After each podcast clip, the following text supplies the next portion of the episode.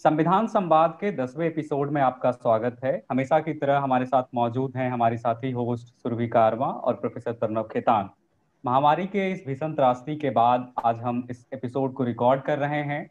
हमने देखा कि हमारी संवैधानिक संस्थाएँ किस तरह से इस दौर में रही, उनका क्या रिस्पॉन्स रहा, वो किस तरह से जनहित के मुद्दों पे और खासकर जिसे हम कहते हैं कि संवैधानिक मुद्दों के इर्द गिर्द घूमती रही।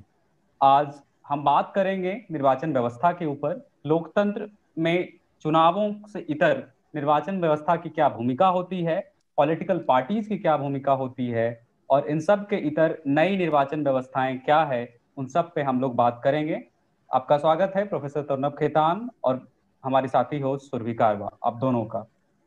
धन्यवाद तो, प्रोफेसर खेतान हम पहला सवाल स्टार्ट करते हैं जिसमें हमारा ये है कि लोकतंत्र में चुनावों की अहम भूमिका होती है। जैसे हमने देखा कि दो तरह की चुनावी पद्धति की बात की जाती है। एक तो जो कहा जाता है कि first past the post system जो जीता वही सिकंदर, इसके पास सबसे ज़्यादा मत होते हैं। दूसरा, जो प्रोपोर्शनल रिप्रेजेंटेशन की बात है, समानुपाती प्रतिनिधित्व की जो व्यवस्था है, इन दोनों को के बारे में बताएँ और खास के भारत के संदर्भ में इन दोनों की क्या भूमिका है।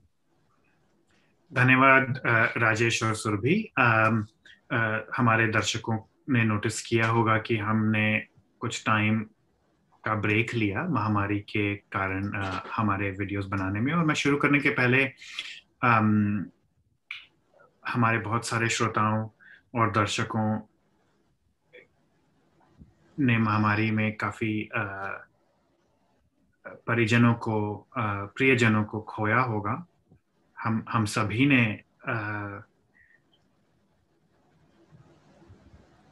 बीमारी भी देखी है और मौत भी देखी है, मैं पहले अपना हम सबकी तरफ़ से शोक प्रकट करना चाहूँगा।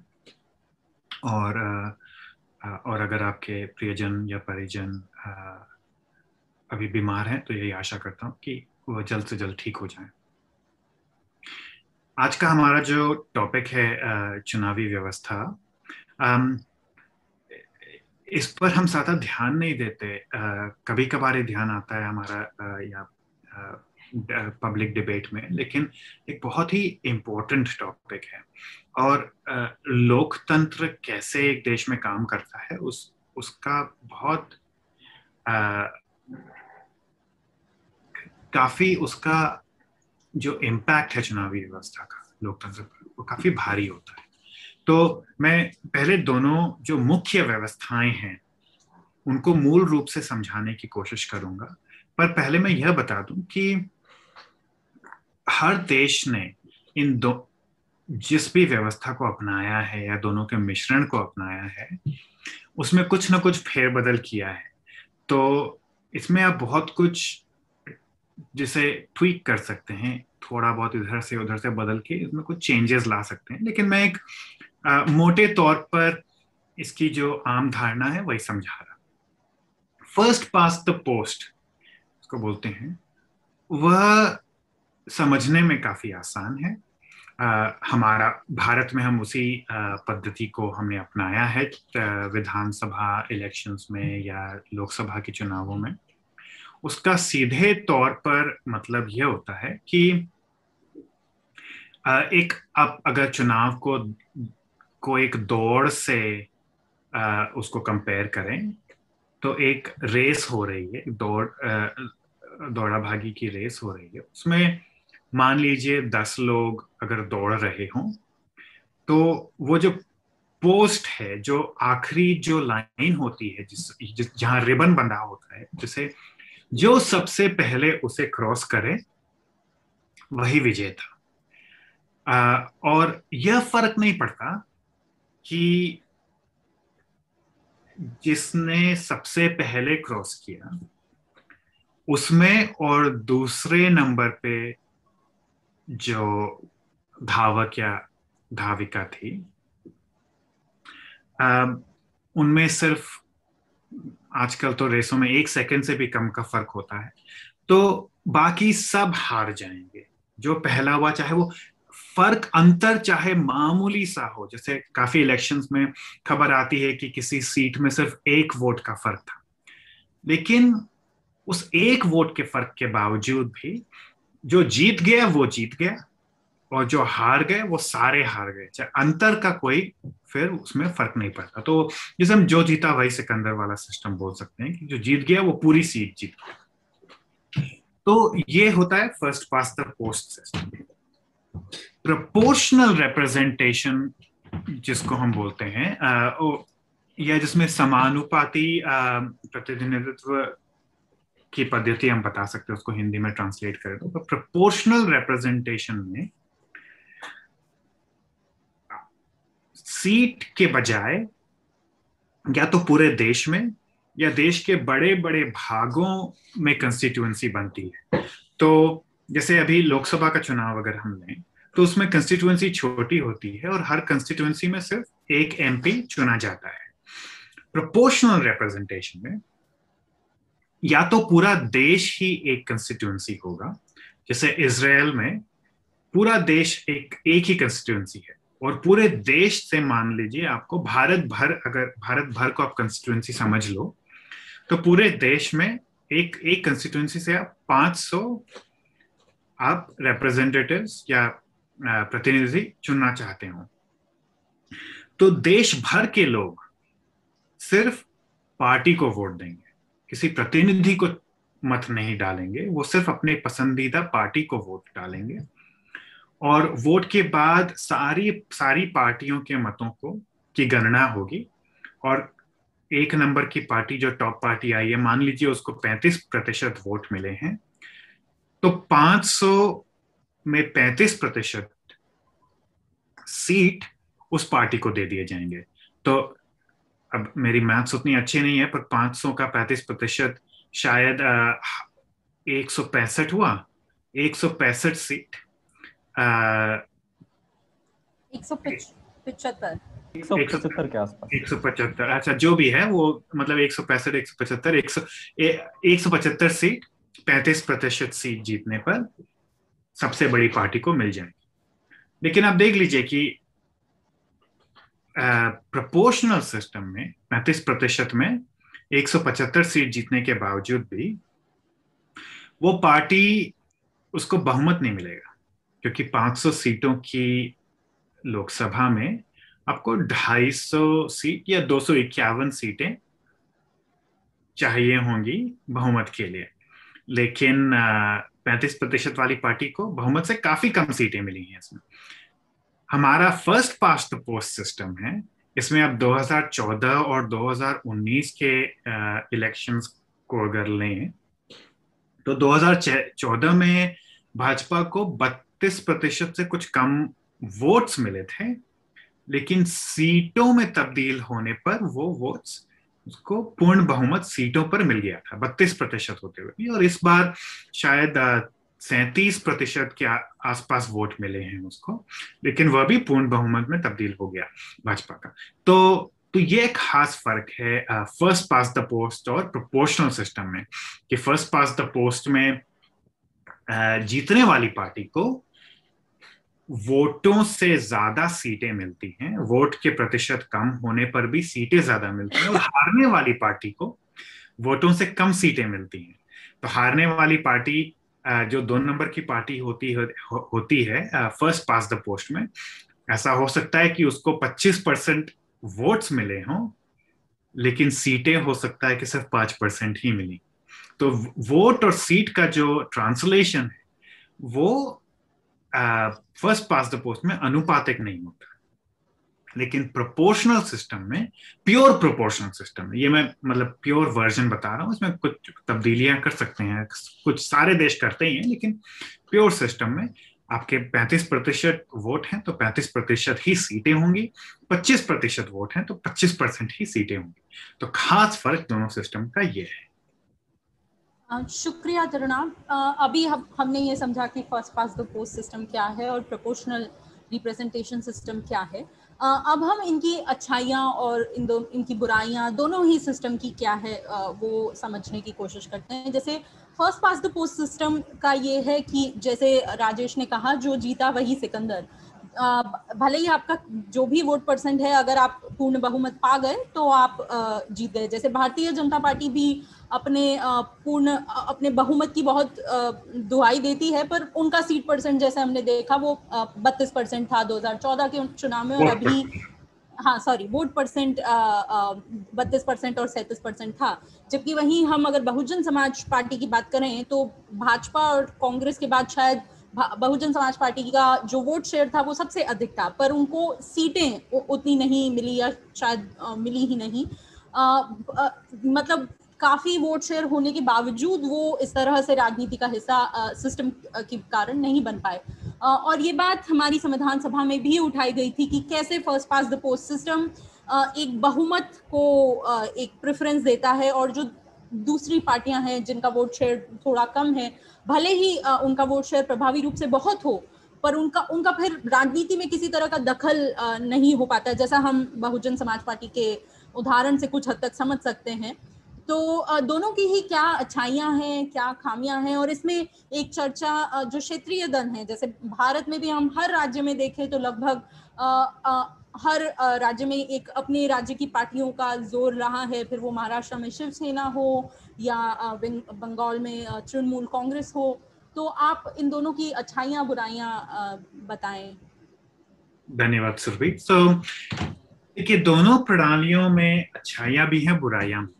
और यही प्रॉब्लम है कि मतलब इन दोनों में बेहतर कौन सी प्रणाली है, इस पर बहुत सालों से स्कॉलर्स एकेडमिक्स डिबेट कर रहे हैं। लेकिन प्रॉब्लम ये है कि कोई भी प्रणाली त्रुटिहीन नहीं है और कोई भी प्रणाली परफेक्ट नहीं है दोनों में। तो मैं पहले फ़र्स्ट पास द पोस्ट से शुरू करता हूँ। इसकी अच्छाई क्या है? इसमें आ, इसमें खास बात क्या है? तो फ़र्स्ट पास द पोस्ट में खास करके संसदीय प्रणाली में लेकिन और राष्ट्रपति प्रणाली में भी अगर आप तो इसमें खास बात यह होती है कि जो सरकार बनती है, वह खासकर ये मानना है कि वह प्रभावी सरकार बनती है। क्योंकि first past the post system में जो सबसे बड़ी पार्टी होती है, जो लार्जेस्ट पार्टी होती है, उसके लिए बहुमत प्राप्त करना आसान होता है प्रोपोर्शनल सिस्टम के कंपैरिजन में। तो जिन देशों में जैसे इसराइल हुआ जिन देशों में प्रोपोर्शनल रिप्रेजेंटेशन का सिस्टम है उसमें किसी भी एक पार्टी को बहुमत मिलना बहुत मुश्किल होता है। बिल्कुल ना के बराबर। या फिर अभी न्यूजीलैंड में आ, वहाँ की लेबर पार्टी को बहुमत मिला है उनके प्रोपोर्शनल रिप्रेजेंटेशन सिस्टम में पर ये एक अपवाद है। क्योंकि प्रोपोर्शनल सिस्टम में आपको एक पार्टी को 50 प्रतिशत से ज़्यादा वोट जोड़ने पड़ेंगे। और भारत में तो ये बहुत ही मुश्किल है ऐसा होना। कांग्रेस के दबदबे वाले दिनों में भी 50 प्रतिशत से ऊपर का वोट जाना एक पार्टी के काफ़ी मुश्किल था। तो ये इसकी अच्छाई मानी जाती है कि सरकार प्रभावी होती है, एक पार्टी की सरकार होती है, गठबंधन की ज़रूरत नहीं होती। तो सरकार स्टेबल होती है प्रभावी होती है और उसमें एक आइडियोलॉजिकल कोहेरेंस जिसको हम बोल सकते हैं कि सरकार विचारधारा के तौर पे। विचारधारा जो सरकार की जो विचारधारा है वो एकजुट होती है वो कोहेरेंट होती है तो सरकार अपनी पॉलिसी जो होती है उसको प्रभावी तौर पर इम्प्लीमेंट कर पाती है। और मैं ये नहीं बोल रहा कि मैं इस धारणा से सहमत हूँ।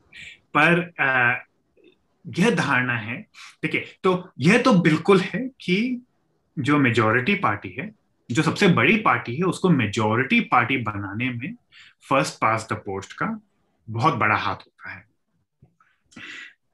तो ये इसकी मुख्य खास बात है। इसकी बुराई भी इसी बात में है कि जो छोटी पार्टियाँ होती हैं फ़र्स्ट पास द पोस्ट छोटी पार्टियों के लिए बहुत ही खराब सिस्टम है। तो जो सबसे बड़ी पार्टी है, उसके वोट्स तो ओवर ट्रांसलेट हो गए सीट्स में। जो दो नंबर की पार्टी है, ठीक है, उसके भी वोट्स वोटों से कम सीट मिलते हैं उसको ज़्यादा, हालाँकि। पर ठीक है, वो भी अपना काम चला लेती है। लेकिन जो छोटी पार्टियाँ होती हैं जैसे आपने बसपा का उदाहरण दिया बहुजन समाज पार्टी का। खास करके अगर छोटी पार्टी के वोट आ, किसी एक क्षेत्र में किसी एक राज्य में केंद्रित ना होके या कि कुछ कुछ खास कंस्टिट्यूएंसीज में केंद्रित ना होके अगर आ, बटे हुए हो देश भर में या राज्य भर में तो उसको वोट तो बहुत मिलेंगे। पर सीट शायद कुछ भी ना मिले। तो आप अगर उदाहरण ले बसपा का या लेफ़्ट का तो अगर मान लीजिए सीपीएम को देश की हर कंस्टिट्यूएंसी में 20 प्रतिशत वोट मिले ये समझ लीजिए कि देश में वामपंथी विचारधारा के लोग काफ़ी हैं, पर केंद्रित नहीं है कॉन्सेंट्रेटेड नहीं है, विस्तारित हैं। बटे हुए हैं। तो सीपीएम को देश भर में 20 प्रतिशत वोट मिल सकती है, लेकिन क्योंकि किसी भी एक कंस्टिट्यूंसी में जीतने के लिए फ़र्स्ट पास द पोस्ट में आपको 30 प्रतिशत से ऊपर वोट होना पड़ेगा, आमतौर पर। अगर तीन चार पार्टियाँ हैं रेस में तो अगर आपको 35-40 परसेंट वोट नहीं मिल रहा है तो आप एक भी सीट नहीं जीतोगे। तो इसलिए फ़र्स्ट पास द पोस्ट में छोटी पार्टियाँ पावर नहीं पा पाती। आमतौर पर। और आप देख लीजिए कि भारत में जो छोटी पार्टियाँ प्रभावी हुई हैं, वो वही छोटी पार्टियाँ प्रभावी हुई हैं जो राज्य विशेष में जिनका दबदबा रहा है। तो क्योंकि उनके वोट उस एक राज्य विशेष में केंद्रित हो जाते हैं तो वो वोट और सीट दोनों जीत पाते हैं। लेकिन समाजवादी पार्टी हो, चाहे या लालू यादव की पार्टी हो या तृणमूल कांग्रेस हो, ये राज्य विशेष पार्टियाँ ही बन के रह गई हैं, क्योंकि एक राज्य से बाहर या फिर अगर कुछ पार्टियाँ हैं जो राज्य की ही पार्टियाँ तमिलनाडु की पार्टियाँ हैं, वो तो तमिल आइडेंटिटी की पार्टियाँ तो वो एक राज्य में ही सीमित रह जाती कि उस राज्य में ही उनके वोट कॉन्सेंट्रेटेड हैं तो उनके लिए कोई इंसेंटिव नहीं है इन पार्टीज़ को। कि हम दूसरे राज्यों में भी प्रचार करें या बढ़े, क्योंकि हम वो दूसरे राज्य में, अब से आम आदमी पार्टी के सामने एक बहुत बड़ी चुनौती है। अब आम आदमी पार्टी दिल्ली से बाहर बड़ी पार्टी बनना चाहती है, लेकिन वो चाहे यूपी में या हरियाणा में या पंजाब में खूब प्रचार करे और खूब अपनी ताकत झोंके, वो 20 प्रतिशत वोट भी जीत जाएगी अगर तो उसको सीट शायद कुछ भी नहीं मिलेगी। इसलिए आम आदमी पार्टी के लिए ज़्यादा प्रभावी यह होगा कि वो पूरे राज्य में प्रचार ना करके सिर्फ़ पाँच कंस्टिट्युएंसीज में प्रचार करे। पूरे पंजाब में उसको 20 प्रतिशत वोट से बेहतर उसके लिए ये है कि सिर्फ़ पाँच कंस्टिट्युएंसीज में वो 35 प्रतिशत वोट पाए। हालाँकि वो राज्य भर में 9 प्रतिशत ही हो, लेकिन उसको कम से कम पाँच सीटें मिलेंगी। तो वो नौ प्रतिशत वोट पाँच सीटें बन सकती हैं, लेकिन 20 प्रतिशत वोट में ज़ीरो शून्य सीटें मिलेंगी। तो ये प्रॉब्लम है छोटी पार्टियों के लिए। तो इसका मतलब लोकतंत्र के लिए यह हो जाता है कि 20-30 परसेंट मतदाता, उनका जो राजनीतिक उनका जो राजनीतिक मत है या उनकी जो राजनीतिक विचारधारा है, वह संसद में उसको कोई प्रतिनिधित्व प्रतिनिधित्व नहीं मिलता। तो वो संसदीय राजनीति में बिल्कुल कट जाते हैं। उनको ये फिर लगता है कि उनके मत वेस्ट हो जाते हैं। अब जैसे आप राजस्थान में कांग्रेस और बीजेपी की सीधी टक्कर होती है और उसमें आप सीपीएम को वोट डालने जाओगे तो सबको पता है कि वो आपका वोट बर्बाद ही होगा। तो लोग चाहते हुए भी नहीं डालेंगे या बसपा को वोट डालना चाहते हो तो क्यों डालेंगे कि वो आपका वोट बर्बाद है? तो या तो आप वोटर स्ट्रेटेजिक वोटर होके आप ऐसा वोट डालते हो कि आप अपनी पसंदीदा पार्टी को वोट नहीं डाल के किसी दूसरी पार्टी को वोट डालने पर आप विवश हो जाते हो या आप वोट अपनी पसंदीदा पार्टी को डालते हो लेकिन वो आपका वोट बर्बाद है। तो ये प्रॉब्लम है फ़र्स्ट पार्ट द पोस्ट में कि छोटी पार्टियाँ और आ, काफ़ी बड़े प्रतिशत के वोटर्स राजनीति में कोई उनका प्रतिनिधित्व नहीं मिलता। तो ये लोकतंत्र के लिए भारी चुनौती है। अगर हम दूसरी तरफ़ देखें प्रोपोर्शनल सिस्टम की अच्छाई और बुराइयाँ तो उसकी अच्छाई एक तरह से यही है कि हर वोट कम से कम प्योर प्रोपोर्शनल सिस्टम में, जिसमें डायरेक्ट ट्रांसलेशन होता है, देखिए ज़्यादातर प्रोपोर्शनल सिस्टम में एक थ्रेशोल्ड होता है। हालाँकि वोट और सीट का ट्रांसलेशन होता है, लेकिन एक थ्रेशोल्ड होता है, एक सीमा होती है कि अगर किसी पार्टी को तीन परसेंट से कम वोट मिले तो उसको एक भी सीट नहीं दी जाती। कि बहुत ही छोटी और फालतू पार्टियाँ ताकि सीट ना पा पाए। तो आपको कुछ परसेंट, तीन परसेंट कम से कम जनता आपको सपोर्ट दे, तभी आपको सीट मिलती है, लेकिन उसको आप एक तरफ़ रख दीजिए। तो खास बात प्रोपोर्शनल सिस्टम की यह है कि देश भर की जनता के सभी राजनीतिक मत संसद में उनको प्रतिनिधित्व मिलेगा। और सिर्फ़ इसलिए कि आपका मत आपकी कंस्टिट्यूंसी में सबसे आगे नहीं है, इसलिए आप राजनीतिक हो जाते हो।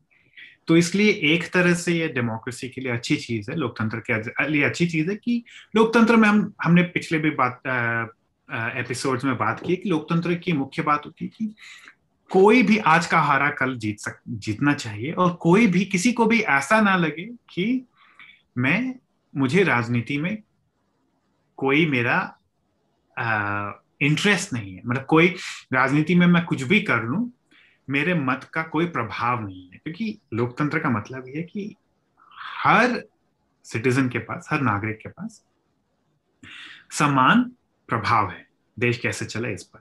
तो ये खास बात है प्रोपोर्शनल सिस्टम की। प्रॉब्लम क्या है प्रोपोर्शनल सिस्टम में? एक प्रॉब्लम तो ये है कि सरकारें जो बनती हैं वह काफ़ी आ, वो अस्थिर होती हैं अनस्टेबल होती हैं। खास करके देखिए गठबंधन की सरकारें स्थिर हो सकती हैं। और बहुत देशों में जर्मनी वगैरह में गठबंधन की सरकारें ही बनती हैं क्योंकि उनके पास यूरोपियन देशों में, खास करके जहाँ प्रोपोर्शनल सिस्टम है, गठबंधन की ही सरकारें बनती हैं, वो स्थिर हो सकती हैं। लेकिन गठबंधन की स्थिरता के लिए यह ज़रूरी है कि जो मुख्य पार्टियाँ कम से कम गठबंधन बनाती हों, उनकी विचारधाराओं में, उनकी आइडियोलॉजीज में तालमेल हो। अगर बिल्कुल उल्टी विचारधारा की पार्टियाँ साथ आके गठबंधन बनाए। तो उस गठबंधन का स्थिर होना बहुत मुश्किल है। भारत में इमरजेंसी के बाद जनता पार्टी की सरकार एक एग्ज़ाम्पल है कि जहाँ पे बिल्कुल दक्षिण पर थी जो सरकार पार्टी थी उस समय बीजेपी की पूर्वज पार्टी। जनसंघ। जनसंघ। और बिल्कुल लेफ़्ट की पार्टियाँ एक साथ आके उनको इंदिरा गांधी को हटाने के लिए सरकार तो बना ली, पर वो सरकार चली नहीं, क्योंकि वो अंदरूनी मतभेद इतने ज़्यादा होते हैं उस टाइप के गठबंधन में कि वो अस्थिर हो जाती तो एक ये प्रॉब्लम है कि प्रोपोर्शनल सिस्टम में किस तरह से जनता ने वोट डाला है ऐसा काफ़ी बार ऐसा हो सकता है कि अंदरूनी भारी मतभेदों के बावजूद सरकार बनाने के लिए बिल्कुल विभिन्न मतों की बिल्कुल विभिन्न विचारधाराओं की पार्टियों को साथ के सरकार बनाना पड़ेगा। वह सरकार प्रभावी नहीं हो सकती क्योंकि एक मिनिस्टर हमेशा यही कोशिश करता रहेगा कि किस तरह से दूसरे मिनिस्टर के कामों को फ्रस्ट्रेट करूँ, कि कामों में आ, हमारी इमरजेंसी के बाद शायद पीवी नरसिम्हा राव की जो सरकार थी वो भी गठबंधन की सरकार थी आ, नहीं वो माइनॉरिटी सरकार थी अच्छा, अच्छा। नरसिम्हा राव की सरकार माइनॉरिटी सरकार थी कांग्रेस के पास बहुमत नहीं था पर बहुमत के वो इतना पास थी कि उन्होंने इश्यू बेस्ड सपोर्ट बाकी छोटी पार्टियों से पाकर और अच्छा। लगभग पाँच साल सरकार चला ली लेकिन उसके अच्छा। बाद जो देवे गौड़ा और आई के गुजराल की जो सरकारें बनी थी वह गठबंधन की सरकारें बनी थी और उसके पहले वीपी सिंह की सरकार भी लेकिन वो गठबंधन अस्थिर थे क्योंकि कांग्रेस वो गठबंधन अस्थिर इसलिए थे कि जो सबसे बड़ी पार्टी थी वो सरकार के बाहर थी और सरकार छोटे पार्टियों की थी तो वैसे भी गठबंधन स्थिर नहीं हो सकते गठबंधन की स्थिरता के लिए जहाँ सबसे ज़्यादा पावर है सरकार में सबसे भारी दबदबा उसी पार्टी का होना चाहिए। जो भारी पार्टी है वह अगर बाहर से सपोर्ट दे रही है या वह सरकार उसका प्रधानमंत्री नहीं है तो फिर वो पार्टी गठबंधन को ज़्यादा चलने नहीं देगी। और इस, इस बात पे हमें आश्चर्य भी नहीं होना चाहिए। तो कांग्रेस कुछ सालों के बाद कुछ महीनों के बाद हमेशा बड़ी पार्टी को लगता है कि हम क्यों इस सरकार को चलाएँ जब हमारे नंबर्स हैं और हमारा कुछ हमारा प्रभाव नहीं पड़ रहा है।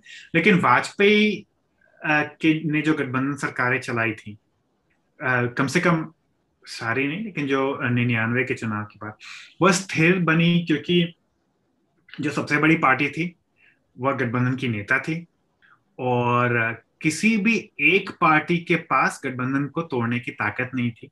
हालाँकि सारे गठबंधन के जो में छोटी पार्टियाँ थी, उनकी भाजपा के साथ विचारधारा की सहमति नहीं थी, पर वो इतने छोटे थे कि वो एक पार्टी, लेकिन उसके पहले जो सरकार थी, जयललिता ने गिराई थी वाजपेयी की पहली सरकार। या वाजपेयी की दूसरी सरकार, पहली सरकार तेरह दिन की थी, उसके बाद तेरह महीनों की थी, लेकिन जयललिता ने गिरा दी थी क्योंकि वो सेकेंड पार्टी काफ़ी पावरफुल थी। लेकिन वाजपेयी जी की तीसरी सरकार तो पूरी पाँच साल चली क्योंकि गठबंधन के जो लॉजिस्टिक्स थे वो स्थिरता देने वाले थे। तो ये जो फ़र्क है, ये प्रोपोर्शनल सिस्टम में सरकारें अप्रभावी काफ़ी बार होती हैं और एक और प्रॉब्लम है प्रोपोर्शनल सिस्टम में। वह यह है कि आजकल हम पोलराइजेशन की बहुत बात करते हैं, ध्रुवीकरण की, राजनीतिक ध्रुवीकरण की, या इसको हम मतलब इस तरह से समझिए कि कुछ पार्टियाँ जो धर्म या जाति या भाषा के आधार पे जो वोट मांगती हैं, वो राजनीतिक पोलराइजेशन या ध्रुवीकरण करके जनता में फूट डालकर 35 प्रतिशत पाने की कोशिश करती हैं फ़र्स्ट पास द पोस्ट में। इसलिए फ़र्स्ट पास द पोस्ट में ध्रुवीकरण की पॉसिबिलिटी होती है। लेकिन ध्रुवीकरण की पॉसिबिलिटी प्रोपोर्शनल सिस्टम में बहुत ज़्यादा बढ़ जाती है। क्योंकि आप इस तरह से समझिए, अगर आप छोटी पार्टी हो और आप सिर्फ़ 10 परसेंट, पंद्रह परसेंट सीट पाना चाहते हो, ताकि कोलिशन जो गठबंधन सरकार बने, उसमें आपका एक दबदबा बन जाए। अगर कोलिशन के पास 40 परसेंट सीटें हैं और आपके पास 10 परसेंट सीट हैं तो फिर आप काफ़ी कुछ पॉलिसी टर्म्स में आप मांग्स डिमांड कर सकते हो सरकार बनवाने के लिए। तो अगर आपको 10 परसेंट सीट जीतने के लिए सिर्फ़ 10 परसेंट वोटों की ज़रूरत है तो ध्रुवीकरण आपके लिए बहुत ही अट्रैक्टिव फिनोमिन बन जाएगा। क्योंकि एक समुदाय विशेष को आप डिमोनाइज करके उसके खिलाफ आप कैंपेन करके या उसको यह दिखा के कि ये लोग बहुत खराब हैं उसके खिलाफ आ, आप हेट की राजनीति करके नफरत फैला के 10 परसेंट वोट पाना मुश्किल नहीं होता। तो फिर ये जो नफरत की राजनीति है यह प्रोपोर्शनल सिस्टम में फ़र्स्ट पास द पोस्ट से भी ज़्यादा हो जाएगी, क्योंकि नफरत की राजनीति करने वाली पार्टी को first past the post system में भी कम से कम 35 परसेंट जीतना पड़ेगा। तो सिर्फ़ नफरत के बेसिस पे पैसे, पैंतीस परसेंट पॉसिबल है, पर मुश्किल है। आपको नफरत के अलावा भी काफ़ी कुछ करना पड़ेगा। लेकिन नफरत की राजनीति और पोलराइजेशन की राजनीति के बदौलत 10 परसेंट, पंद्रह परसेंट वोट जीतना मुश्किल नहीं है। तो प्रोपोर्शनल राजनीति में फिर बहुत सारी नफरत वाली पार्टियाँ छोटी छोटी पार्टियाँ पनप सकती हैं। तो इसलिए दोनों सिस्टम में प्रॉब्लम है। सरकारी प्रभाव कितना होगा इस पर प्रॉब्लम है, गठबंधन की स्थिरता पर प्रॉब्लम है, और कौन सा सिस्टम नफरत ज़्यादा फैलाता है इस पर प्रॉब्लम है। तो इसलिए दोनों ही सिस्टम में खामियाँ भी हैं और अच्छाइयाँ भी हैं। शुक्रिया प्रोफेसर केतान। आपने दोनों व्यवस्था की अच्छाइयाँ और उसकी खामियाँ के बारे में बताया। आपने बताया कि कैसे एक सामाजिक समरसता, नफरत इन सब के खिलाफ है और गठबंधन की स्थिरता। इन सबसे इतर एक तीसरी व्यवस्था या आजकल कहें कि रैंक चॉइस और प्रोफेंशियल सिस्टम की खूब चर्चा हो रही है, जिसे ऑस्ट्रेलिया और अमेरिका के कुछ राज्यों ने भी अपनाया है। आप उसके बारे में बताएँ कि व्यवस्था है क्या और ये इसका निर्वाचन व्यवस्था में क्या भूमिका है? धन्यवाद राजेश तो यह व्यवस्था एक बहुत ही दिलचस्प व्यवस्था है और ऑस्ट्रेलिया तो 50 सालों से इसको चला रहा है। अमेरिका में आ, कुछ राज्यों में मेन ने इसे अभी हाल में ही दो चार साल हुए हैं इसको अपनाया है और बहुत चर्चा हो रही है इस पर। तो यह व्यवस्था आप फ़र्स्ट पास द पोस्ट में भी लागू कर सकते हैं और प्रोपोर्शनल सिस्टम में भी अपना सकते हैं। तो ये दोनों के साथ कंपैटिबल है। लेकिन इसकी खास बात यह है कि आप जब वोट डालने जाते हो, अब जैसे अब भारत भारत का सिस्टम ले लीजिए फ़र्स्ट पास द पोस्ट ले लीजिए। तो एक मतदाता जब वोट डालने जाती है मतदान केंद्र में तो मान लीजिए पाँच कैंडिडेट हैं। तो अभी आप क्या करते हो कि जो आपको कैंडिडेट पसंद है मान लीजिए वो आ, आ, किसी भी एक खास पार्टी का हो आम आदमी पार्टी मान लीजिए आप उसके बगल में निशान लगा देते हो या आजकल इलेक्ट्रॉनिक वोटिंग मशीन पर आप बटन दबा देते हो। आपका काम खत्म। रैंक्ड चॉइस वोटिंग सिस्टम या प्रेफरेंशियल वोटिंग सिस्टम में आप सिर्फ़ एक एक कैंडिडेट को वोट नहीं डालते। आप ये सोचते हो कि मेरा एक नंबर कैंडिडेट कौन है? मेरा दो नंबर कैंडिडेट कौन है? मेरा तीन नंबर कैंडिडेट कौन है? तो आप रैंक करते हो उसको, उन सारे कैंडिडेट्स को। तो आप किसी कैंडिडेट के बगल में वन लिखोगे, कहीं टू लिखोगे, कहीं थ्री लिखोगे। तो वोटर की, के नज़रिए से उसका मतलब ये होता है कि मैं मैं चाहती हूँ, मान लीजिए कोई वोटर ये सोच रही हो, मैं चाहती हूँ कि मेरा एक नंबर कैंडिडेट जीते, पर अगर एक नंबर ना जीते तो दो नंबर जीते। और अगर एक नंबर और दो नंबर ना जीते तो तीन नंबर जीते। ठीक है? और इसमें भी फ़र्क होता है, जैसे कि ऑस्ट्रेलिया में सिस्टम है कि ऑस्ट्रेलिया में जितने कैंडिडेट हैं बैलेट पेपर पे, आपको सबको रैंक करना पड़ेगा। पंद्रह कैंडिडेट है तो एक से पंद्रह तक। लेकिन अब ऑस्ट्रेलिया में इतनी सारी पार्टियाँ नहीं है।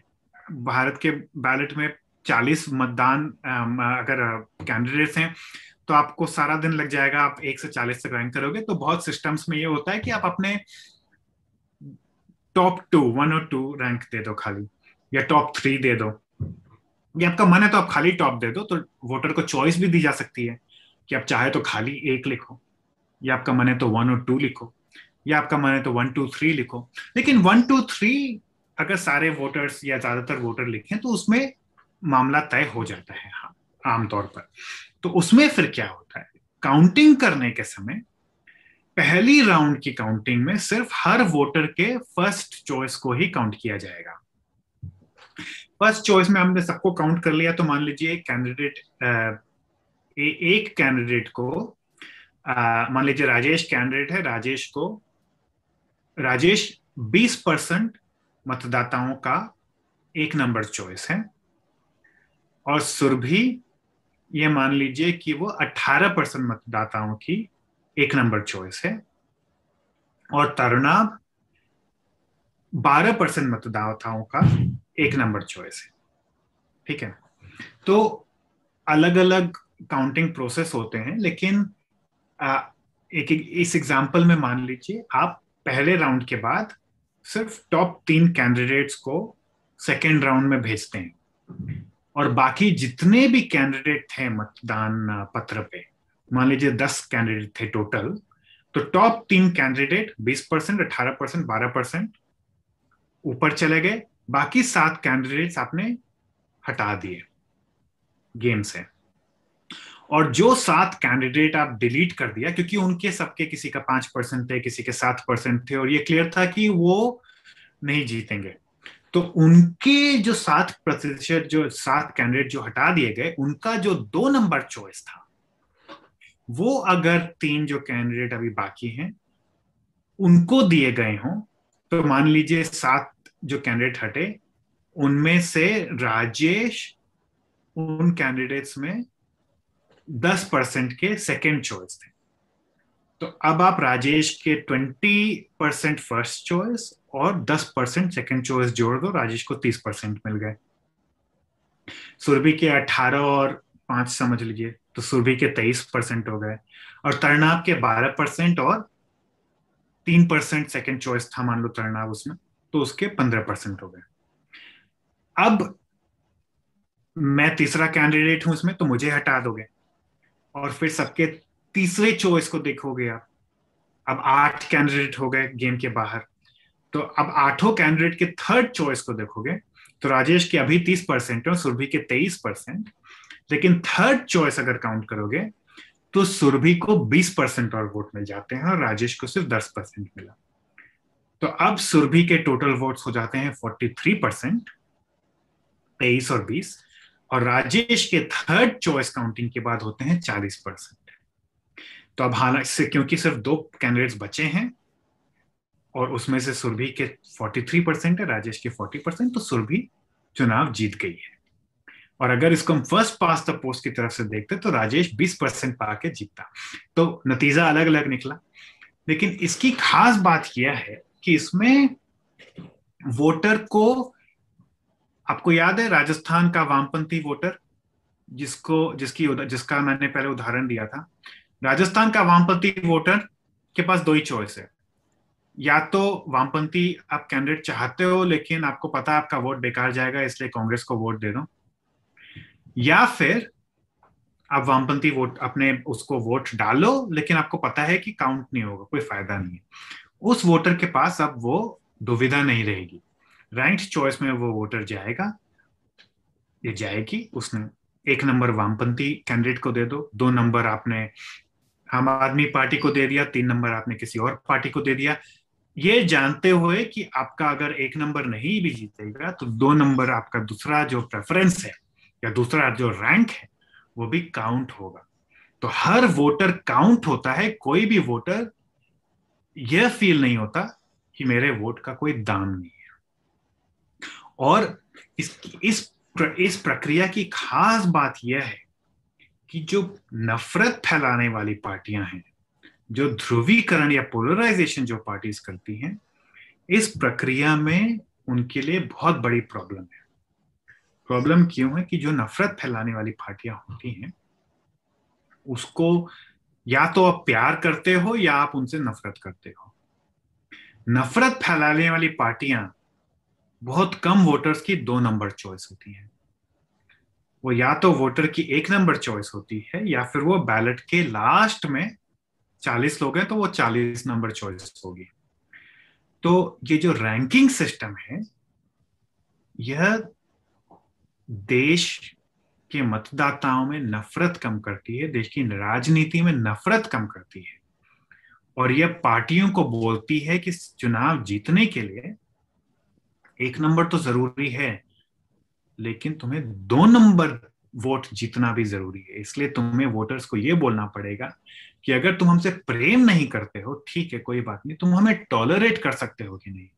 हम तुम्हारी पहली चॉइस ना हो, ठीक है, भले ही सही, लेकिन अगर तुम्हारी पहली चॉइस ना जीते तो कम से कम तुम हमें, हमारे साथ जी सकते हो कि नहीं? हमें तुम, हम हम तुम्हारी आँख की किरकिरी तो नहीं बन जाएँगे। इसके लिए आपको एक, भारी प्रतिशत से बातचीत करनी पड़ेगी। फिर आपका टारगेट सिर्फ़ पैंतीस परसेंट होके नहीं रह सकता। फिर आपका टारगेट आपको साठ परसेंट सत्तर परसेंट अस्सी परसेंट जनता करना पड़ेगा प्रचार के लिए। कि आपको सबको साथ लेके चलने की राजनीति करने करने की ज़रूरत पड़ेगी चुनाव जीतने के लिए। देश में नफरत कम हो जाती है। इसलिए मैं बहुत आकर्षित हूँ इस रैंक चॉइस पद्धति, और इसीलिए इसका आकर्षण जगह जगह बढ़ रहा है। क्योंकि ये हमारी राजनीति में बहुत कारगर साबित हो रही है। शुक्रिया तरुणा राजस्थान का उदाहरण इंटरेस्टिंग है, क्योंकि राजस्थान में आज़ादी के बाद अगर हम देखें तो कुछ वक्त तक वामपंथी पार्टियों का कुछ अस्तित्व था, पर आप पिछले कुछ दशकों से देखें तो अब राजस्थान की जनता कांग्रेस और भाजपा, कांग्रेस और भाजपा, एक टर्म कांग्रेस को मिलता है, फिर एक कार्यकाल भाजपा को मिलता है। कितने ही मतलब मैंने अपने जब से समझ पाई है तब से मैं यही देख रही हूँ एक बार कांग्रेस, एक बार भाजपा। जबकि शुरुआत में कुछ कुछ रोल वामपंथी पार्टियों का राजस्थान में भी रहा था। अब इसी से हम अगर जुड़ा हुआ सवाल देखें, भारत में द्विसदनीय व्यवस्था है, हमारे यहाँ राज्यसभा है, दो सदन हैं संसद के, और राज्यसभा का जो चुनाव है, वो प्रोपोर्शनल रिप्रेजेंटेशन से होता है। हर राज्य में राज्य से वोट पड़ते हैं। पर अगर ज़्यादातर राज्यों में एक पार्टी हो तो राज्यसभा भी फिर उसी पार्टी के हाथ में आएगी। जैसा पिछले कुछ टाइम से हम भाजपा के साथ देख रहे हैं। अगर मैं राजस्थान की जैसे बात करूँ तो यहाँ लोकसभा की अधिकांश सीटें 25 में से 25 सीटें बीजेपी की हैं तो राज्यसभा में बिल्कुल उसका राज्यसभा का जो राजस्थान से उम्मीदवार होगा, उसका बिल्कुल इस नतीजे का प्रभाव देखने को मिलेगा। तो आप ऐसे सिचुएशन में हाइब्रिड मॉडल जो हाइब्रिड निर्वाचन पद्धति है, उसे कैसे देखते हैं?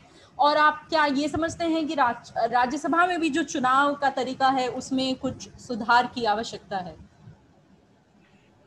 देखिए तो पहले तो मैं ये नहीं मानता कि राज्यसभा में प्रोपोर्शनल सिस्टम का सिस्टम है लागू भारत में। आ, क्योंकि राज्यसभा के चुनावों में हम हमारा जो सिस्टम है वो है इनडायरेक्ट इलेक्शन का जिसे अप्रत्यक्ष चुनाव बोलते हैं। तो राज्यसभा में क्योंकि जो प्रणाली है वो प्रोपोर्शनल सिस्टम की है कि आम, आप पूरा पूरा स्टेट कंस्टिट्यूंसी है। तो पूरा स्टेट कंस्टिट्यूंसी है और आप एक साथ सा, जितने जितने भी कैंडिडेट रिटायर हुए उस उस, उस प्रदेश से वो सारे बैलेट में होते हैं। और रैंकिंग भी है। राज्यसभा में प्रोपोर्शनल सिस्टम के साथ रैंक चॉइस भी है। सिर्फ़ एक प्रतिनिधि को वोट नहीं डलता रैंकिंग भी डलती है। पर राज्यसभा को मैं प्रोपोर्शनल सिस्टम इसलिए नहीं मानता क्योंकि सारी जनता वोट नहीं डालती। राज्यसभा के चुनावों में विधानसभा के प्रतिनिधि वोट डालते हैं। और क्योंकि वो पार्टी मेंबर्स हैं, हालाँकि सिस्टम प्रोपोर्शनल है क्योंकि वो पार्टी के लोग हैं, इसलिए वो इस तरह से अपना अपना मत का उपयोग करते हैं कि उनकी पार्टी का जो उम्मीदवार है राज्यसभा के लिए, वही जीते।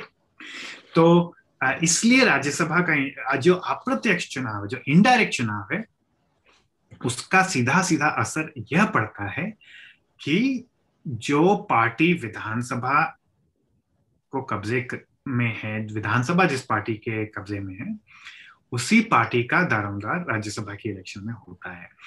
तो राज्यसभा के चुनावों के लिए सबसे सीधा मेरे हिसाब से जो आ, हमें रिफॉर्म चाहिए ये है कि सिस्टम सेम रखो। प्रोपोर्शनल सिस्टम और रैंक्ड चॉइस प्रोपोर्शनल सिस्टम जिसको कॉन्स्टिट्यूशन में सिंगल ट्रांसफरेबल वोट बोलते हैं। वो रिप्रेजेंटेशन का सिस्टम है, वो प्रोपोर्शनल सिस्टम और रैंक चॉइस सिस्टम का कॉम्बिनेशन है सिंगल ट्रांसफरेबल वोट फ़र्क सिर्फ़ इतना है कि रैंक चॉइस जो सिस्टम है छोटी कंस्टिट्यूंसी में, उसमें सिर्फ़ एक उम्मीदवार होता है। मतलब एक सीट होती है, एक ही जन, एक ही व्यक्ति चुना जाएगा या जाएगा और सिंगल ट्रांसफरेबल वोट में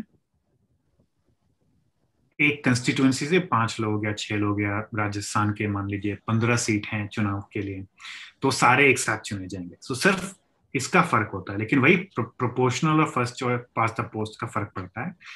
लेकिन फ़र्क यह होना चाहिए कि जो मतदाता है राज्यसभा के चुनावों में, वो विधानसभा के मेंबर्स ना होके सारी जनता हो जाए। तो राज्यसभा तो मेरे हिसाब से सबसे अच्छा सिस्टम वह होगा जिसमें दो सदन हो। जैसे हमारे भारत में है, सरकार बनाती हो सिर्फ़ निचली सदन, हमारे यहाँ लोकसभा सरकार बनाती है। सरकार को राज्यसभा में बहुमत की ज़रूरत नहीं है, सिर्फ़ लोकसभा में। लोकसभा का चुनाव जो मेरे हिसाब से जो बिल्कुल प्रभावी और अच्छा सिस्टम है, लोकसभा का चुनाव, हमारा ये 500 साढ़े पाँच सौ प्रतिनिधियों के ज़रिए हो, पर वो फ़र्स्ट पास द पोस्ट ना हो के रैंक चॉइस के ज़रिए हो।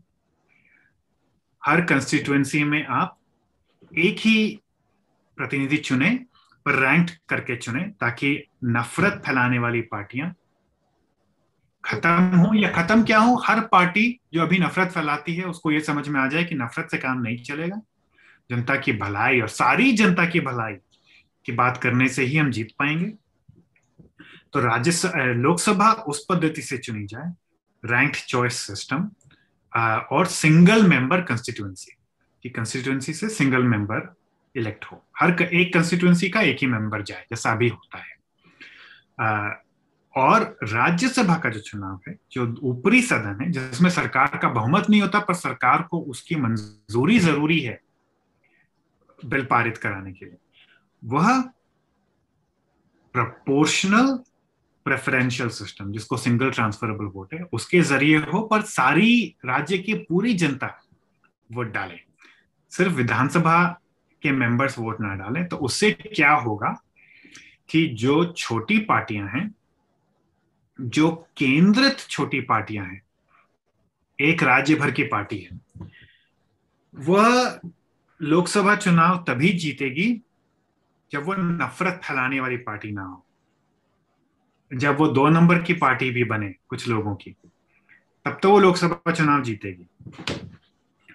नहीं तो छोटी पार्टियाँ और सिर्फ़ उसी क्षेत्र में जीतेंगी, लेकिन लोकसभा में राष्ट्रीय पार्टियों का दबदबा बनेगा। राष्ट्रीय पार्टियों का दबदबा रहेगा क्योंकि सिंगल मेंबर कंस्टिट्युएंसी में भी, हालाँकि जितना कि फ़र्स्ट पास द पोस्ट में बड़ी पार्टियों को फ़ायदा मिलता है, उतना फ़ायदा नहीं मिलेगा, लेकिन फिर भी बड़ी पार्टियों का दबदबा रहेगा। तो सरकार, चाहे एक पार्टी को पूरी बहुमत ना मिले, मेरे जो सिस्टम में, जिसको मैंने मॉडरेटेड पार्लियामेंटरिज्म का नाम दिया है, एक पेपर छपने वाला है अभी उस सिस्टम का नाम मॉडरेटेड पार्लियामेंटरिज्म मॉडरेटेड मतलब कि ये जो ध्रुवीकरण है वो नहीं होता मॉडरेटेड होता है। थोड़ा सा संयम वाला राजनीति बैलेंस वाली राजनीति का सिस्टम है। तो मेरे मॉडरेटेड सिस्टम में लोकसभा में जो राष्ट्रीय पार्टियाँ हैं वो भारी पड़ेंगी। क्षेत्रीय पार्टियों को कुछ सीटें मिलेंगी, पर जो राष्ट्रीय पार्टियाँ हैं, वो चाहे उनको खुद अपने आप पे बहुमत ना मिले, पर फिर भी गठबंधन का ध्रुव एक बड़ी पार्टी के चारों तरफ़ ही रहेगा। तो जिसको हम विचारधारा, एक एक राजनीतिक विचारधारा के अनुकूल जो गठबंधन होते हैं, जैसे जो उन्नीस की वाजपेयी सरकार का गठबंधन था, या मनमोहन सिंह के अंडर जो गठबंधन था, ये राजनीतिक विचारधारा के अनुकूलित जो पार्टियाँ थी, उनका गठबंधन उस टाइप के गठबंधन बनेंगे वो गठबंधन स्थिर होते हैं, वो सरकारें चलती हैं, वो स्थिरता प्रदान करती हैं, लेकिन एक खास पार्टी विशेष का दबदबा नहीं रहेगा। चाहे विचारधारा का दबदबा रहे, पार्टी विशेष का दबदबा नहीं रहेगा तो रूलिंग पार्टी पे एक चेक रहेगा। रूलिंग पार्टी अपनी मनमर्जी नहीं कर पाएगी। और राज्यसभा में किसी भी पार्टी को मेजोरिटी मिलना बहुत मुश्किल हो जाएगा, क्योंकि वहाँ प्रोपोर्शनल सिस्टम है। तो सरकार चाहे स्थिर रहे, लेकिन सरकार को फिर भी ऑपोजिशन को साथ में लेके चलना पड़ेगा। सारी ऑपोजिशन को नहीं, लेकिन ऑपोजिशन के कुछ भाग को साथ में लेके चलना पड़ेगा बिल पास कराने के लिए। जैसे कि ऑस्ट्रेलिया का सिस्टम है। तो ये जो कॉम्बिनेशन है लोअर हाउस में rank choice single member constituency और अपर हाउस में रैंक चॉइस प्रोपोर्शनल कंस्टिट्युएंसी पूरी स्टेट है कंस्टिट्युएंसी इसका जो कॉम्बिनेशन है, ये मेरे हिसाब से स्थिरता भी प्रदान करता है बैलेंस भी प्रदान करता है और नफरत की राजनीति को कम करता है, इसलिए मेरा यह मानना है कि इसको अपनाना चाहिए। शुक्रिया, प्रोफेसर खेतान। आपने संतुलित संसद बाद के ऊपर बात किया कि लोअर हाउस में ये रैंक चॉइस होना चाहिए और अपर हाउस में ये रैंक चॉइस और जो सिंगल ट्रांसफरेबल वोट है, उसके ज़रिए होना चाहिए। लेकिन इससे इतर कुछ राजनीतिक विद्वान हैं, जैसे उदित भाटिया। उन्होंने रैंडम सिलेक्शन प्रणाली की बात करी। बकायदा उन्होंने भारत के संदर्भ में तो राज्यसभा में इसकी बात करी कि रैंडम सिलेक्शन के ज़रिए वहाँ चुनाव होनी चाहिए। आप इस सुझाव को कैसे देखते हैं और आपको क्या लगता है कि ये एक वायबल सॉल्यूशन हो सकता है भारत जैसे देशों में जहाँ पे इतनी विविधता है राजनीतिक संदर्भ में? रैंडम सिलेक्शन का कॉन्सेप्ट ये है कि आप आप सीटें, सीटों के प्रतिनिधि, आप जनता के प्रतिनिधि चुनाव से नहीं चुन, नहीं चुनते लॉटरी से चुनते हैं। तो उसका सिस्टम यह होगा कि अगर आपको बंगाल से राज्यसभा में दस मेंबर भेजने हो तो इलेक्शन नहीं होगा। बंगाल के सभी नागरिकों का, के बीच लॉटरी होगी और जो भी दस नागरिक रैंडमली लॉटरी में जीत जाएँ, वह नागरिक, आम आम नागरिक राज्यसभा में प्रतिनिधि बन जाएँगे, जो भी छह साल के लिए। यह सिस्टम इसकी पश्चिमी देशों में काफ़ी बात हो रही है। और ये उन लोगों को पसंद है जो लोग चाहते हैं कि राजनीति से राजनेता को हटा दो। सीधे जनता आम लोगों को पावर दो। मेरे ख्याल में यह सिस्टम काफ़ी त्रुटिपूर्ण सिस्टम है। और इसमें प्रॉब्लम यह है कि हम पहले तो ये नहीं जानते कि वह जो दस लोग रैंडमली चुने जाएँगे उनमें मुद्दों को समझने की मुद्दों को डिस्कस करने की। राजनीतिक परिपक्वता की भी बात आती है कि वो रा, कितनी राजनीतिक रूप से सजग होंगे। सजग होंगे देखिए राज राज जो राजनेता हैं हमारे उनमें चाहे जितनी ही त्रुटियाँ हों भारत का हर राजनेता सक्सेसफुल होने के लिए उसको अपने से विभिन्न तरह के लोगों से रोज उठना बैठना करना पड़ता है। अपने समुदाय, अपने क्लास अपनी जाति, आप जिस परिवेश में बड़े हुए हों, जिस तरह के लोगों से आपका मिलना जुलना हुआ हो, उसे बिल्कुल अलग तरह के लोगों को समझना, दूसरों के नजरियों को अपनाना दूसरे क्या चाहते हैं इस उसमें खास बात देखना। उस अप, अपने परिवेश से बाहर आना उसके लिए आपको राजनीति में कुछ साल कुछ दशक बिताने पड़ेंगे। और यह जो एक खासियत है यह सिर्फ़ राजनेताओं में होती है जजेस में नहीं होती। और ये आम तौर पे आम नागरिकों में नहीं होती। हमारे माता पिता जिस परिवेश में पले बड़े हैं, हम उन्हीं के दोस्तों के बेटे बेटियों से दोस्ती करते हैं। हमारे जो हम भाषी हैं, उन्हीं के साथ हम भाषा बोलते हैं। हमारे जो क्लास के लोग हैं, हमारे जो समुदाय के लोग हैं, उन्हीं के साथ हम स्कूल जाते हैं। उन्हीं के साथ विवाह होता है। तो आम लोगों के लिए बिना राजनीति में समय बिताए, दूसरे के नज़रिए को समझना बहुत मुश्किल है। इसलिए यह जो एक मैं इसको एक मूर्खतापूर्ण आइडियलिज्म सोचूँगा कि अगर आप ये सोचें कि एक नागरिक जो बिना राजनीति में समय बिताए आप उसको देश का विधान बनाने की ताकत दे रहे हो मेरे हिसाब से यह बहुत ही आ, खराब इसके आ, जो कॉन्सिक्वेंसेस हैं वो होंगे।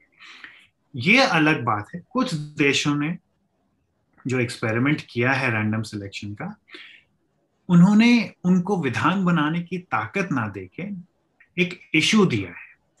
देश में जैसे एक बहुत ही विवादित मसला चाहे राम मंदिर का मसला ले लीजिए या कोई और मसला ले लीजिए तो कुछ देशों ने क्या किया है कि रैंडम सिलेक्शन से एक असेंबली बनाई है, लोगों को बोला है कि आप इस मसले पर चर्चा करो और फिर अपने सजेशन दो। लेकिन वो अलग पद्धति है, उसमें आप 400-500 लोगों को जमा करो, उनको बोलो कि आप इस मसले के जो एक्सपर्ट्स हैं, उनसे आप सलाह करो, सलाह मशवरा करो और महीनों तक करो और डिस्कशन करो डिबेट करो। तो वो तो एक मुद्दे पर 400 लोग अगर छह महीने बिताएँ तो वह एक अच्छे सोल्यूशन पर आ सकते हैं। और फिर वो सलाह दें और उसको राजनेता फिर सीरियसली लें। वो रैंडम सिलेक्शन की अलग पद्धति है। लेकिन आप रैंडम सिलेक्शन करके और हर मुद्दे पर आप बिना राजनीतिक परिपक्वता के, जैसे आपने कहा, और आप पावर दे दो तो ये फिर जनता के लिए मेरे ख्याल से जनता के हित की बात नहीं होगी। शुक्रिया तरुणाब। और इसी में अगर हम ऐड करें तो जो पूरा प्रोसेस है, आप कई नेताओं को देखें तो छात्र नेता के तौर पर वो शुरू करते हैं। आप हॉस्टल की मेस फ़ीस जैसे लालू प्रसाद यादव की अगर हम बात करें तो उनका जो पहला जो राजनीति में वो था, वो इस तरह शुरू हुआ कि कि पटना यूनिवर्सिटी में बस का आने जाने का जो फ़ीस था, आपने वहाँ से शुरू किया। और तब छात्र संघ की लड़ाई, फिर विधानसभा पार्षद चुनाव, इस तरह से करते करते आप जो भी पद पाते हैं तो वो प्रोसेस जो खुद है, नेता बनने तक का, उसमें भी बहुत खुद की उसकी लोकतंत्र में वैल्यू है। अगर हम हाल ही में बंगाल में इलेक्शन हुए, तृणमूल कांग्रेस का अगर मैं नारीवादी विचारधारा में बात करूँ तो इस पर बहुत चर्चा है कि जो प्रोसेस है जब जिस तरह कैंडिडेट खड़े किए जाते हैं, उसमें कैसे सुधार लाया जाए कि महिला कैंडिडेट ज़्यादा खड़े हों, कि जो पॉलिटिकल राजनीतिक पार्टियाँ हैं, उनके अंतर्गत किस तरह से सुधार लाया जाए कि महिला कैंडिडेट ज़्यादा खड़े किए जाएँ? जो प्रोसेस खुद है, उसका अपने आप में लोकतंत्र में एक वैल्यू है। और जितनी भी राजनेताओं की समस्याएँ रही है, जो सुधार है, जो चेंज है वो भी इसी राजनीतिक प्रोसेस आएगा। और हम भारत का भी इतिहास देखें तो मुद्दों पे सरकारें गिरी हैं। कई बार जैसे अगर हम मंडल कमीशन की राजनीति देखें तो कई सरकारें बनी, बिगड़ी कि क्या जो सामाजिक न्याय का जो रिजर्वेशन सिस्टम है उसको किस तरह से देखा जाए। तो भले हम ये माने कि हमारे राजनेताओं में कमियाँ हैं, पर ये भी एक रियलिटी है कि भारत का बहुत सारा विकास इसी राजनीतिक प्रक्रिया और इन्हीं राजनेताओं के कारण हुआ है। इसी में जो एक जुड़ा हुआ सवाल है, वो चुनावों में खर्चे का है कि एक एक बहुत बेसिक सी बात है कि अगर उसी में अगर किसी तरह का भ्रष्टाचार है, अगर मैं किसी, आज अगर मुझे इलेक्शन लड़ना है, मैं किसी किसी से पैसा लेती हूँ तो मैं अगर सत्ता में आऊँगी तो बिल्कुल मेरा प्रयास होगा कि मैं, मैंने जिससे पैसा लिया है, मैं उसको फ़ायदा पहुंचाऊं। तो जो भ्रष्टाचार का जो स्रोत है, कई बार उसे चुनावी धनराशि का, चुनाव के खर्चे का माना जाता है। कई राज्यों में जैसे लिमिट होती है कि आप कितना खर्च कर सकते हैं या सरकार ही वो खर्चा जो है, राज्य का जो पैसा है वो लगाया जाता है। भारत में हमने पिछले कुछ वर्षों में इलेक्टोरल बॉन्ड देखे हैं जो सुप्रीम कोर्ट में भी जिन पर मामला चल रहा है और जो पूरी तरह से जो ट्रांसपेरेंसी पारदर्शिता है उसे खत्म करते हैं। आप बीस हज़ार तक के से अगर नीचे की धनराशि आप देते हैं तो आपको बताने की भी ज़रूरत नहीं है कि किसने किस पार्टी को कितना पैसा दिया। और हमने पिछले कुछ वर्षों में सूचना के अधिकार को भी खत्म होते हुए देखा है। तो इलेक्टोरल बॉन्ड जैसे जो स्कीम है, वो शायद चुनाव, चुनावी धनराशि में पारदर्शिता को खत्म करती है और शायद चुनावी भ्रष्टाचार को भी बढ़ावा देती है। तो आप इन सब मुद्दों को, जो आज की हमारी चर्चा रही है जो सिस्टम रहे हैं चुनाव करने के उनसे कैसे जोड़कर देखते हैं? धन्यवाद सुरभित तो ये देखिए ये जो रैंडम सिलेक्शन है जिसको सोर्टेशन बोलते हैं उस उसके जो आम, आ, जो एडवोकेट्स हैं जो चाहते हैं कि वो शुरू हो उनका एक बहुत भारी आ, आ, मकसद यही है कि चुनावों के कारण जो भ्रष्टाचार होता है वह खत्म हो जाए। आप चुनाव ही खत्म कर दोगे तो चुनाव चुनावी भ्रष्टाचार भी खत्म हो जाएगा। पर वह सोल्यूशन नहीं है। चुनाव में भ्रष्टाचार खत्म हो सकता है, कम से कम कम हो सकता है। देखिए चुनाव चुनाव में भ्रष्टाचार बहुत बड़ी प्रॉब्लम है, इसलिए कि अगर आप चुनाव में पैसा बोल रहा है और पैसे के बल पर आप चुनाव जीत रहे हो तो फिर वो लोकतंत्र नहीं रह गया। फिर आप, फिर पैसे से चुनाव खरीद रहे हो आप तो वो लोकतंत्र फिर उसकी परिभाषा आपको बदलनी पड़ेगी।